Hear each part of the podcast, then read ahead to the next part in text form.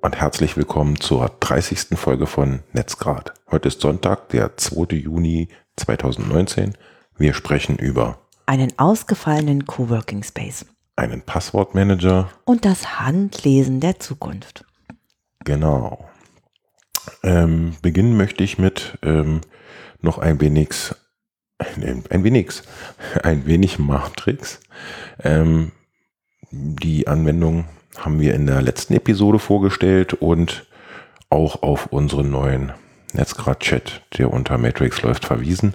Und ich wollte einfach mal so ein bisschen darüber berichten, wie der sich so handeln lässt. Und das funktioniert erstaunlich gut, finde ich. Ähm, man muss ein bisschen darauf achten, dass man ähm, die, ja, Schlüssel im, im Auge behält. Mich hat ein, ein Hörer, der uns im Chat besucht hat, darauf aufmerksam gemacht, dass ich unglaublich viele ähm, Schlüssel in, in, in meinem Profil äh, habe und dass die mit den Partnern, äh, wenn die mit einem kommunizieren möchten, immer gesynkt werden müssen. Und zwar rührte das daher, vermute ich, immer wenn ich Riot im Browser ähm, verwandt habe, ähm, wurde ein Schlüssel generiert und ich habe meinen Browser so eingestellt, dass äh, alles gelöscht wird, wenn ich den zumache. Und ich glaube, daher rührte das. Also man kann den Schlüsseln auch Namen geben, damit man weiß, wenn man die jetzt ähm, zu dem Profil zuordnet, von wo, zu welchem Gerät oder zu welcher Anwendung, auf welchem Gerät gehört der. Und das hat äh, die Sache für mich ein bisschen vereinfacht. Ähm, ich habe im Anschluss an die letzte Folge von äh, totalen vielen Menschen, insbesondere aber ähm, einem, äh, viele Tipps und Hinweise gekriegt, wo man sich noch über Matrix schlau machen kann und ähm, wie man das auch selbst aufsetzen kann, auch auf ähm, dem Raspi, was ich ja nicht hinbekommen habe. Da muss ich aber noch die, naja, das Nachvollziehen schuldig bleiben. Dazu bin ich bisher nicht gekommen. Aber danke an der Stelle. Und ich bin auch begeistert, dass wirklich ähm, die ein oder andere oder der ein oder andere sich in diesen Chat begeben hat und ähm, sowohl Lob als auch Kritik geäußert hat. Und ich freue mich sehr, dass ihr mit dabei seid. Das wollte ich einfach mal loswerden. Ähm, das nächste Thema ist eines von dir und zwar hast du es äh, überschrieben mit einem ausgefallenen Coworking Space. Mhm. Also zum einen muss ich mich entschuldigen, dass ich heute so tiefstimmig bin, aber anscheinend hat der Stress irgendwie in den letzten zwei Wochen auf meine Stimme geschlagen. Ähm, und ich finde es ganz erstaunlich, dass du sagst, ja, heute fängst du mal mit einem Thema an und hältst dann ein Vorwort, das etwa einer Keynote würdig wäre. Aber okay, ähm, ich übernehme jetzt mal. Das war ein bisschen übertrieben. Ein Itzchen. Sven. Superlative, nur Superlative. Okay, sehen. think big. Ähm, genau, und es geht darum, dass ich mich mit einer Amerikanerin unterhalten habe vor zwei Tagen, die aus ähm, Berkeley kommt, also aus der San Francisco Bay Area. Und habe sie gefragt, ob das wirklich da so teuer ist. Und sie hat gesagt, ja, Sie ist ähm, dort mit acht weiteren Personen in einem Haus gewesen, und zwar in Berkeley, also nicht direkt in San Francisco selbst, mhm. und hat sich ähm, zu zweit ein Zimmer geteilt in diesem, in diesem Haus, ne, wo acht weitere Leute lebten, und hat 950 Dollar bezahlt für ein geteiltes Zimmer. Das ist äh, ordentlich. Das ist der Wahnsinn. Und da sind wir dann darüber drauf gekommen, dass ähm, es einen neuen Trend gibt im Silicon Valley. Und der geht dahin, das heißt jetzt nicht mehr WeWork, weil auch das ja sehr, sehr teuer geworden ist, sondern WePark. Und drauf gekommen ist einer der Programmierer dort, der heißt Victor Pontis.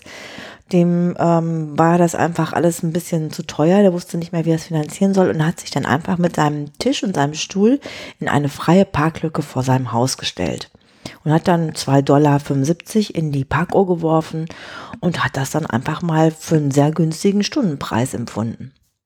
Aber er hat jetzt wirklich einen Stuhl und einen Tisch genommen und hat sich da hingesetzt. Genau, hat da ein neues Coworking Space sozusagen ähm, eröffnet im Sinne von, ja, ich arbeite jetzt hier, weil das ist draußen, das ist an der frischen Luft, das ist vor meiner Tür, da kommt das WLAN noch hin.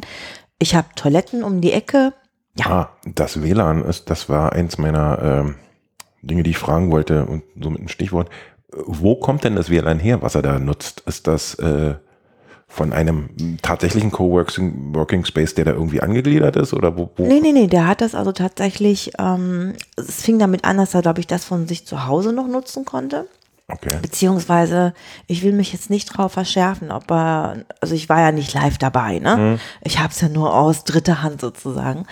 Ähm, du kannst das ja auch so quasi machen, ne? Also im Sinne von, du kannst dir ja auch ein äh, Internet besor ein Internet besorgen, indem du es äh, durch andere Möglichkeiten ohne ein WLAN quasi hast. Aber es ging ihm halt darum ähm, zu sagen, ja, der Trend geht doch auch dahin, dass es jetzt viele E-Roller gibt ähm, und Fahrräder.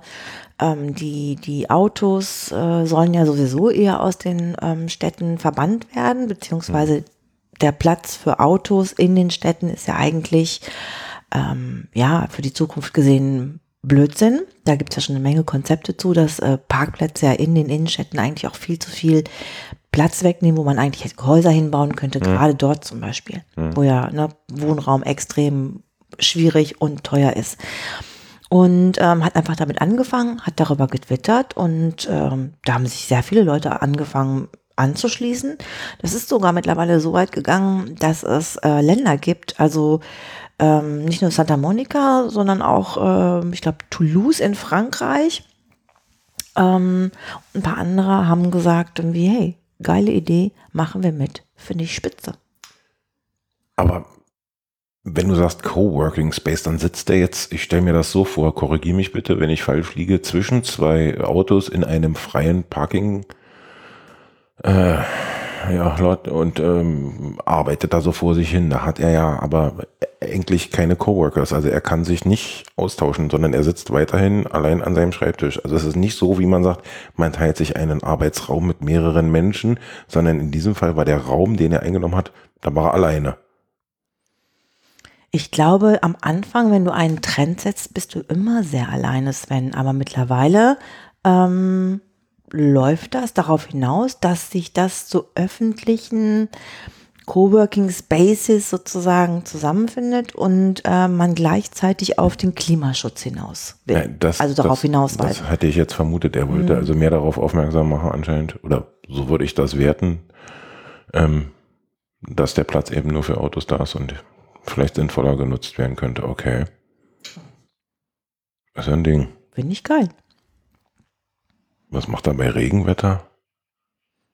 Es gibt ja kein falsches Wetter, es gibt nur falsche Kleidung. Weiß ich nicht. Vielleicht für den Laptop gibt es falsche Ja, Kleidung. Vielleicht Äh, falsches Wetter.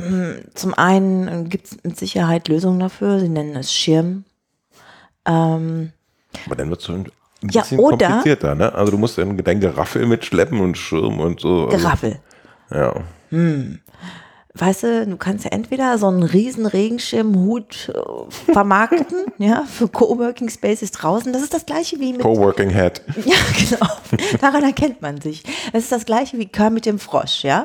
Der hat von Grobi auch lange keine Kopfhörer bekommen, weil er ihm gesagt hat, Mensch, Grobi, check doch mal, ich habe keine Ohren. Und dann hat Grobi gesagt, warum sagst du das nicht gleich? Ich kann ja auch Ohren verkaufen.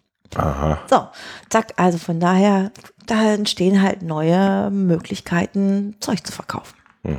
Ein neuer Markt. Gut.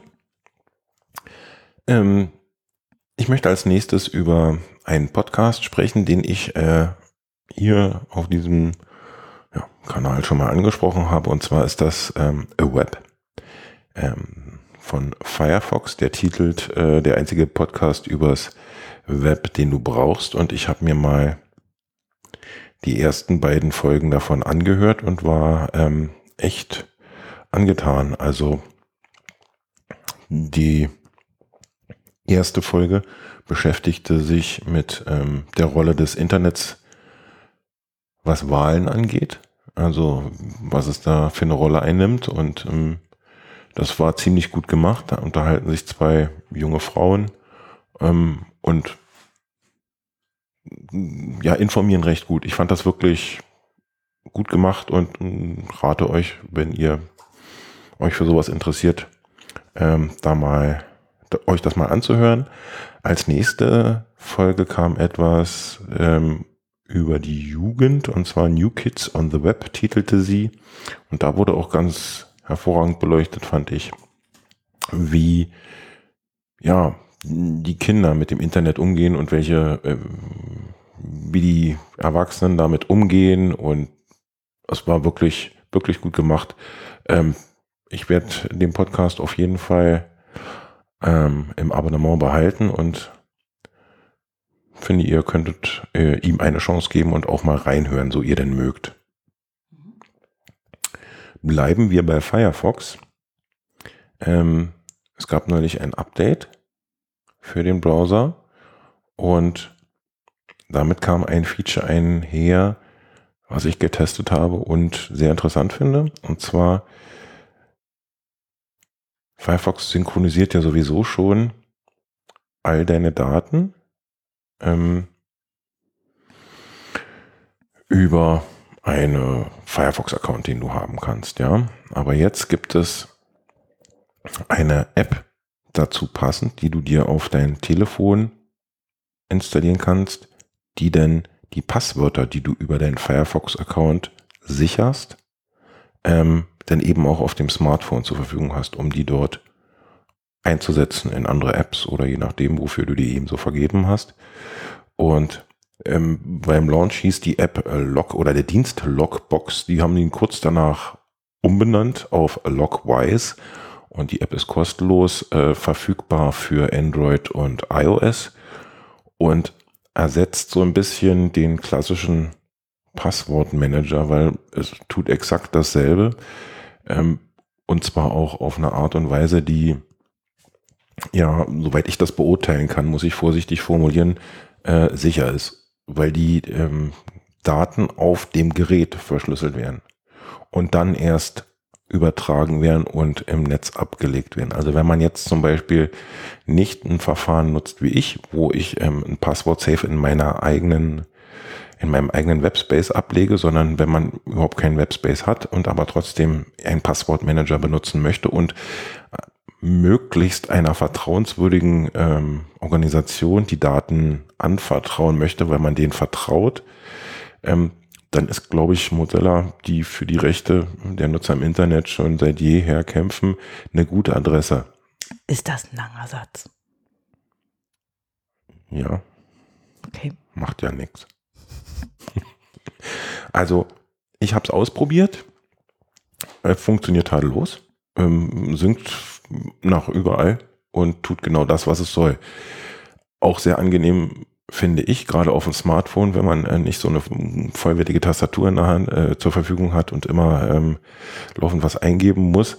Ähm, es unterstützt ähm, die, das Entsperren der App, also die kann man wirklich sichern, Entsperren der App ähm, mit dem Fingerabdrucksensor zum Beispiel. Also wenn ich jetzt den Passwort-Safe also Logwise öffnen will, dann tippe ich auf das App-Icon und dann fragt er mich erstmal nach meinem Fingerabdruck, sodass jemand, der, der da keine Einsicht haben soll und meinen Finger nicht hat, ähm, da nicht rankommt.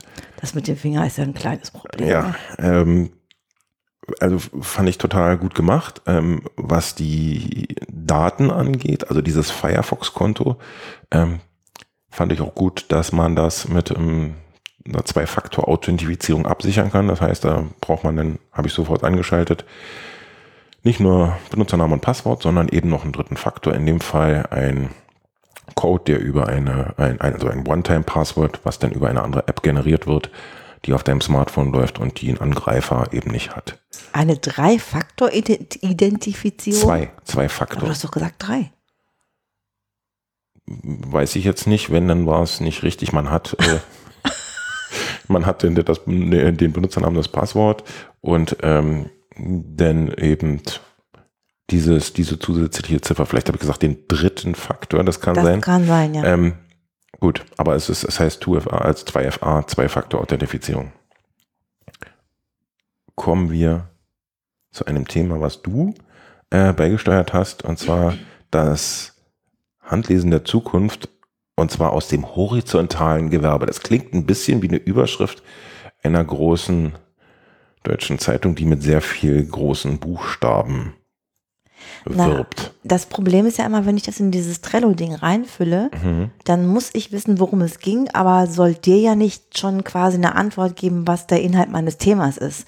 Daher ist es immer Okay. eine Art Verschlüsselung. Okay. Ähm, ja, es geht also darum, wie immer, die Pornobranche ist ja, das habe ich glaube ich schon ein paar Mal erzählt, der Vorreiter auf dem Gebiet, wenn es um das Ausprobieren neuer digitaler Möglichkeiten geht.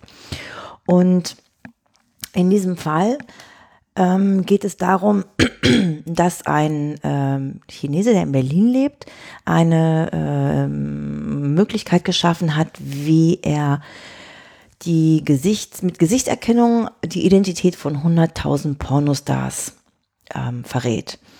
Und der Hintergrund für ihn ist, dass ähm, Männer mit dieser Technologie herausfinden können, ob ihre Partnerin schon mal in einem Porno zu sehen waren. Und jetzt da komme ich den Bogen mit dem irgendwie die Handleser der Zukunft. In Zukunft können dir also die, diese Funktion sagen, ähm, sie werden eine zukünftige äh, oder eine, eine Amateur-Pornodarstellerin heiraten. Also, wenn es darum geht, ne, wenn man, äh, bevor man eine Ehe eingeht, hat man das Recht zu wissen, äh, was der andere quasi im öffentlichen Raum schon äh, gespielt hat, sagen wir es mal so. Und ähm, Ah, es gibt allerdings auch eine große Nachfrage, soweit ich weiß, dass ähm, es eine derartige Datenbank für Männer gibt. Also, ne, dass auch Frauen rausfinden können, war mein Freund schon mal in einem Amateurvideo irgendwo unterwegs oder auch beruflich äh, bezahlt. Und ähm, sein, daraufhin seine Antwort, ja, es geht ja auch darum, dass äh, bei Frauen diese Funktion dafür gedacht ist, dass sie äh, Pornofilme rasch äh, ausfindig machen können, in denen sie vorkommen, damit die dann auch entfernt werden. Oh, jetzt habe ich aber ein fettes Stirnrunzeln von dir gekriegt. Du hast es, wenn ich Geräusche während der ähm, Ja, Podcast-Aufnahmen mache. aber ne? ich, ich glaube, diese Aussage dieses Herrn, das ist, äh, entspricht nicht so ganz der Wahrheit. Ich glaube nicht, dass er die kreiert hat, um den Damen es leichter zu machen, ihre Dinge aus dem Netz zu bekommen, was sowieso wie so gut ausgeschlossen ist. Na, er hat dazu halt äh, mehr als 100 Terabyte an Videos von verschiedenen Pla Pornoplattformen ausgewertet ähm, und mit den Profilfotos von Social Media Plattformen wie Facebook, Instagram und halt einer chinesischen TikTok ähm, zusammengepackt. Genau, und daraus hat er dann diese Möglichkeit erschaffen. Okay, War halt auf Twitter ein Riesending. echt? Hm. Na, die Chinesen sind, was die Gesichtserkennung äh, angeht und das Tracking, ja sowieso mit ihrem, wie heißt dieser Score? Citizen Score. Citizen Score ziemlich weit vorn, aber ähm, ja, also dass es diesen Anwendungsfall gibt, dass ich als allererstes mal gucke, ob meine zukünftige mal in einem Porno mitgespielt hat. Also, ich weiß nicht, im Zweifel würde ich sie wahrscheinlich fragen. Ist das nicht viel einfacher? Ach, so direkt meinst ja, du? einfach Aber da sagen, könnte der andere doch sein Gesicht verlieren. vielleicht gucken sich den Porno ja auch anschließend gemeinsam an. Ah, ich weiß nicht, ob das jetzt mal so mein Lieblingsthema ist, aber ähm, ja, man kommt einfach nicht drum rum, wenn man diese Themen ansprechen will, zu sagen, ja, tut mir leid, aber in dieser Branche sind die ja einfach on top of the tip. tip of, naja, du weißt schon, was ich meine. Nicht wirklich, aber vielleicht ist es auch genug dessen. ähm, kommen wir zu etwas mehr Privatsphäre, als äh, diese, dieses Angebot es verspricht. Und zwar wurde ein, äh, wie titeln sie, Ultra Private Tor Browser. Äh, Kannst du das nochmal bitte so sagen, dass ich es irgendwie verstehen kann? der ultra private äh, Tor-Browser wurde offiziell auf Android veröffentlicht. Das heißt, du kannst dir jetzt auch den ähm, Brau- Tor-Browser aus offiziellen Quellen eben für dein Android-Smartphone herunterladen und nutzen und bist dann, surfst dann einfach ganz privat. Ja.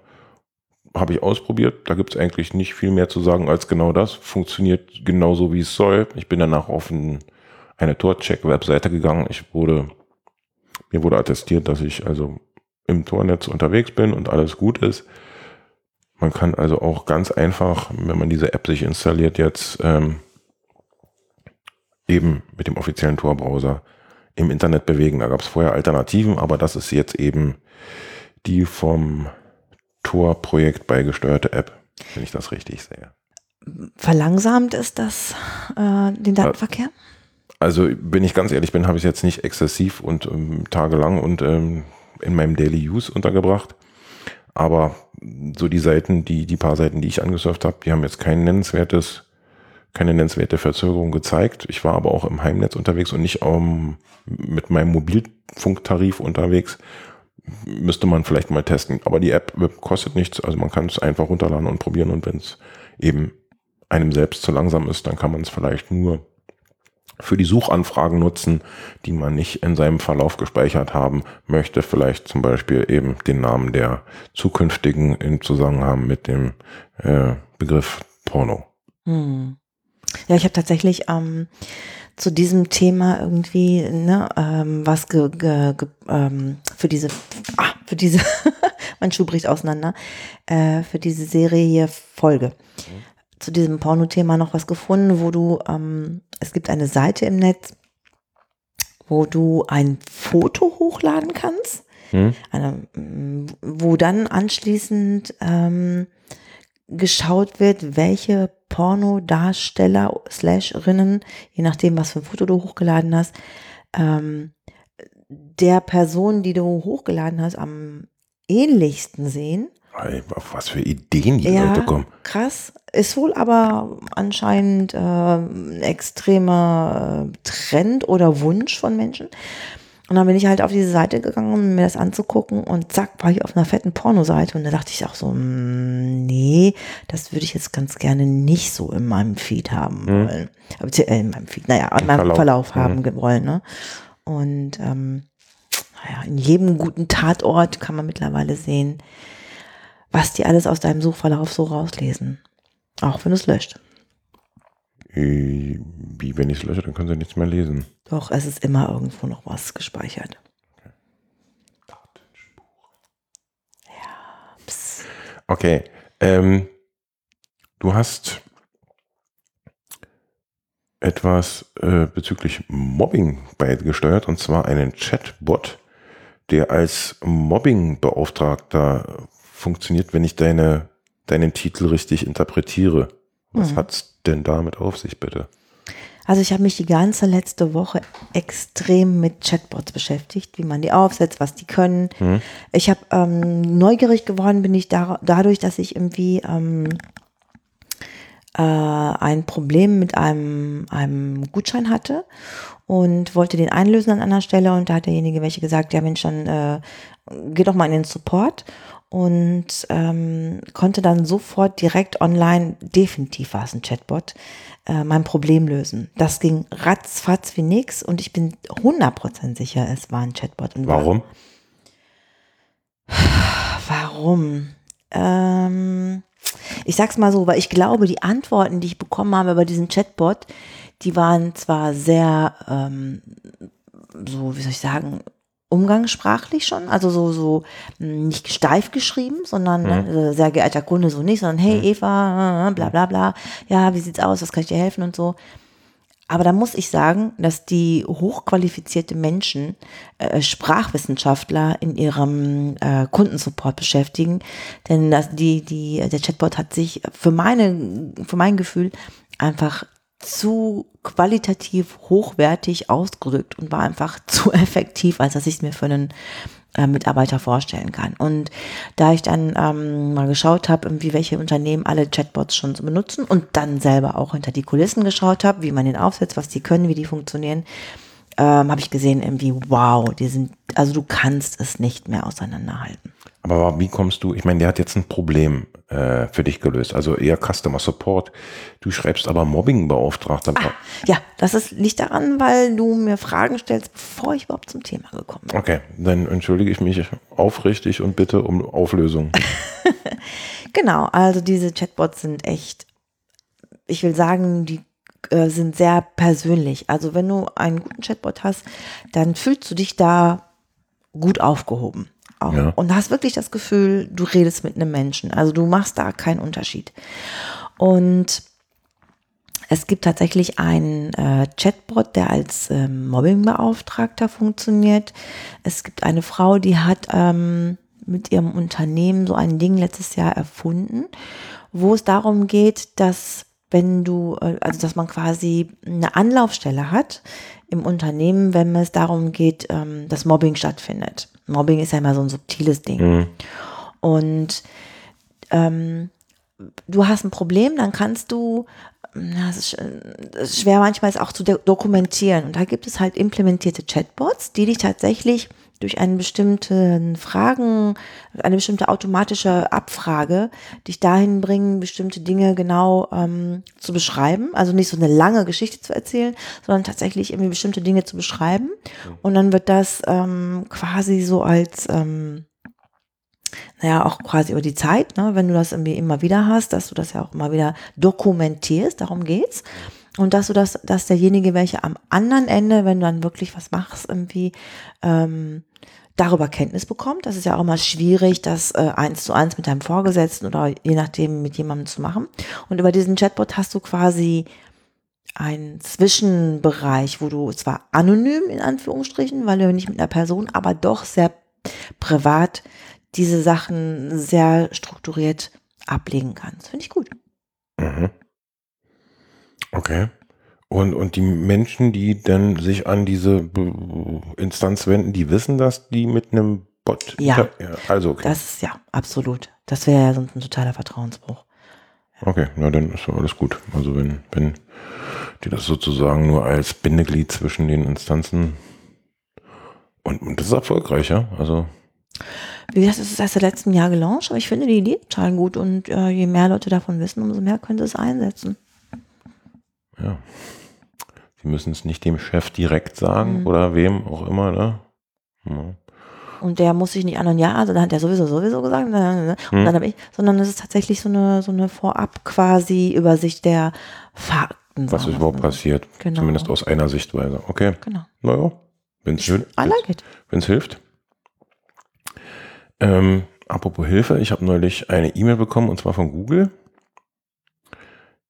Und zwar bezüglich eines, ähm, wo wir bei Zwei-Faktor-Auto, ich kann das Wort auch nicht. 1, 2, 3, Zwei-Faktor-Authentifizierung waren. Ähm, eines ja, Schlüssels, der eben ein, zwei, äh, ein, ein Hardware einen zweiten Faktor in Hardware darstellt, und zwar eines, ich weiß nicht, ob ich es richtig ausspreche, Feitian Multipass FIDO Security Key. Und da wurde, ähm, was äh, die äh, Bluetooth-Fähigkeiten angeht, also der hat mehrere Möglichkeiten, sich zu anderen Geräten zu verbinden. Den kann man zum Beispiel über USB anschließen, aber eben auch über Bluetooth mit dem Gerät verbinden oder über NFC und dann eben diesen Faktor, also den, äh, den Klick ähm, in, dieses, in diesen Anmeldeprozess oder Verifizierungsprozess der eigenen Identität äh, hinzufügen. Und da gab es eine Lücke oder beziehungsweise ein Problem. Um Himmels Willen, kannst du das einmal ganz kurz so erklären, dass ich verstehe, worum es geht? Du kennst Nochmal, doch, Google hat dir geschrieben. Google hat mir geschrieben. Ähm, du kennst doch vielleicht ähm, diese, diesen weißen Dongle, den äh, wir mal von Google bekommen haben. Kenn ich? Ja. Und äh, das ist ein eben ein so ein 2FA Device, ja. was man entweder per USB an seinen Laptop steckt und ja. wenn jetzt der Anmeldeprozess äh, ja, geschieht, dann wirst du ja gefragt, okay, du hast jetzt den richtigen Benutzernamen eingegeben, das richtige Passwort, jetzt gib mir den zweiten Faktor. Und dann drückst du einmal auf diesen Knopf und dann wird eine Zeichenkette generiert und in diesen Anmeldeprozess geschickt und dann wissen die, aha, okay, du bist wirklich berechtigt, diesen Account ja, zu öffnen. So.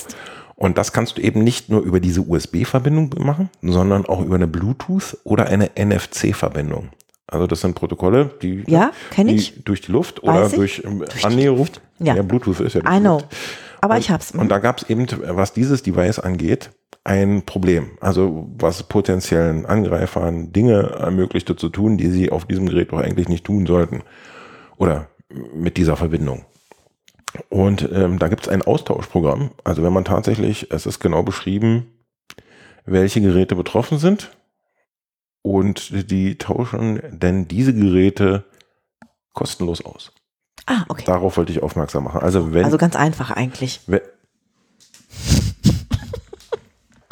du bist so böse.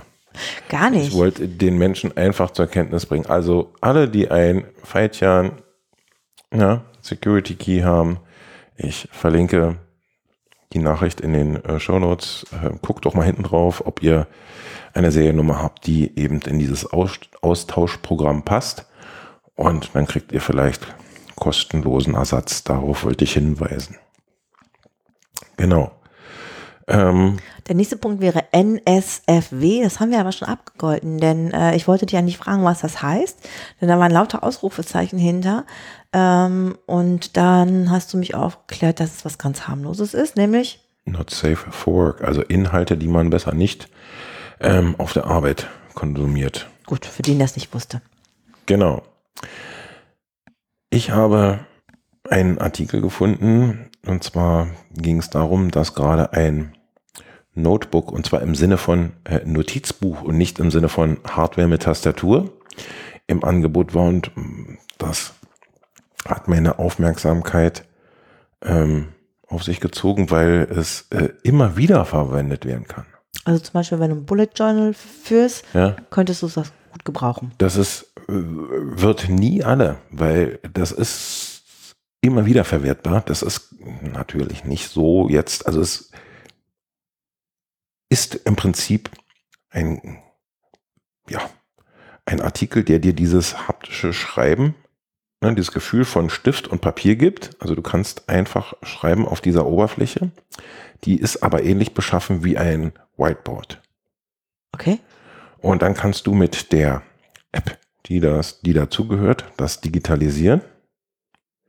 Die pusht das dann in eine von dir ausgewählte Richtung, zum Beispiel Evernote. Ja. Und wenn dein Buch voll ist, dann wischt du die Seiten einfach wieder ab. Also man kann die einfach wieder abwischen. Es ist aber nicht so, dass es verschmiert oder so. Ähm, wer wen das interessiert, der kann ja mal dem Link folgen und sich das Produkt ansehen. Also man kann das immer wieder verwenden. Du kannst auch, äh, soweit ich das verstanden habe, handelsübliche Stifte verwenden ähm, und dann anschließend das gezeichnete oder geschriebene wieder äh, wegwischen. Und Was kostet's? Ja, Ich bin interessiert. Sag mal. ich glaube, also im Angebot waren es, glaube ich, m, guckt besser nochmal nach, äh, ich glaube so 30 Dollar. Ach echt? Ich bin, aber es Mach kann sein, dass es mehr ist. Also wie gesagt, ich habe jetzt äh, zwar vorhin noch mal drauf geguckt, aber weil ich mir sowas nicht kaufe, weil ich eben ein, ein Tablet habe und da drauf schreibe. Ähm, aber es war, es, ich fand es total faszinierend, dass es sowas gibt, dass man Ja, du hast es ja schon zweimal beschrieben. Mhm. Ich glaube, den Punkt haben wir jetzt. Aber mir fällt gerade ein, das wäre doch ein großartiges Geschenk. für wen genau. Okay, soll ich mal ein Sternchen dran machen, sagst du? Mach mal ein Sternchen dran. Okay. Hast du noch was, was du loswerden möchtest? Ach, es ist einfach unglaublich heiß heute. Das stimmt. Also äh, hier wie überall in Deutschland äh, sind heute Temperaturen, wo vorne eine 3 steht und das ist meiner Meinung nach zu viel. Hm, nee, aber da könnten wir einen ganzen Podcast drüber sprechen. Gut, und dann besprechen wir jetzt, wie wir Temperaturen sehen. Ähm, danken euch äh, für euer Interesse und die Zeit, die ihr uns gewidmet habt. Besucht uns im Chat, lasst uns einen Kommentar unter der Episode auf unserer Webseite oder schenkt uns fünf Sterne auf iTunes, bleibt uns treu. Habt noch einen schönen Sonntag und genießt die Sonne. Bis hoffentlich bald. Tschüss. Gehabt euch wohl. Bye.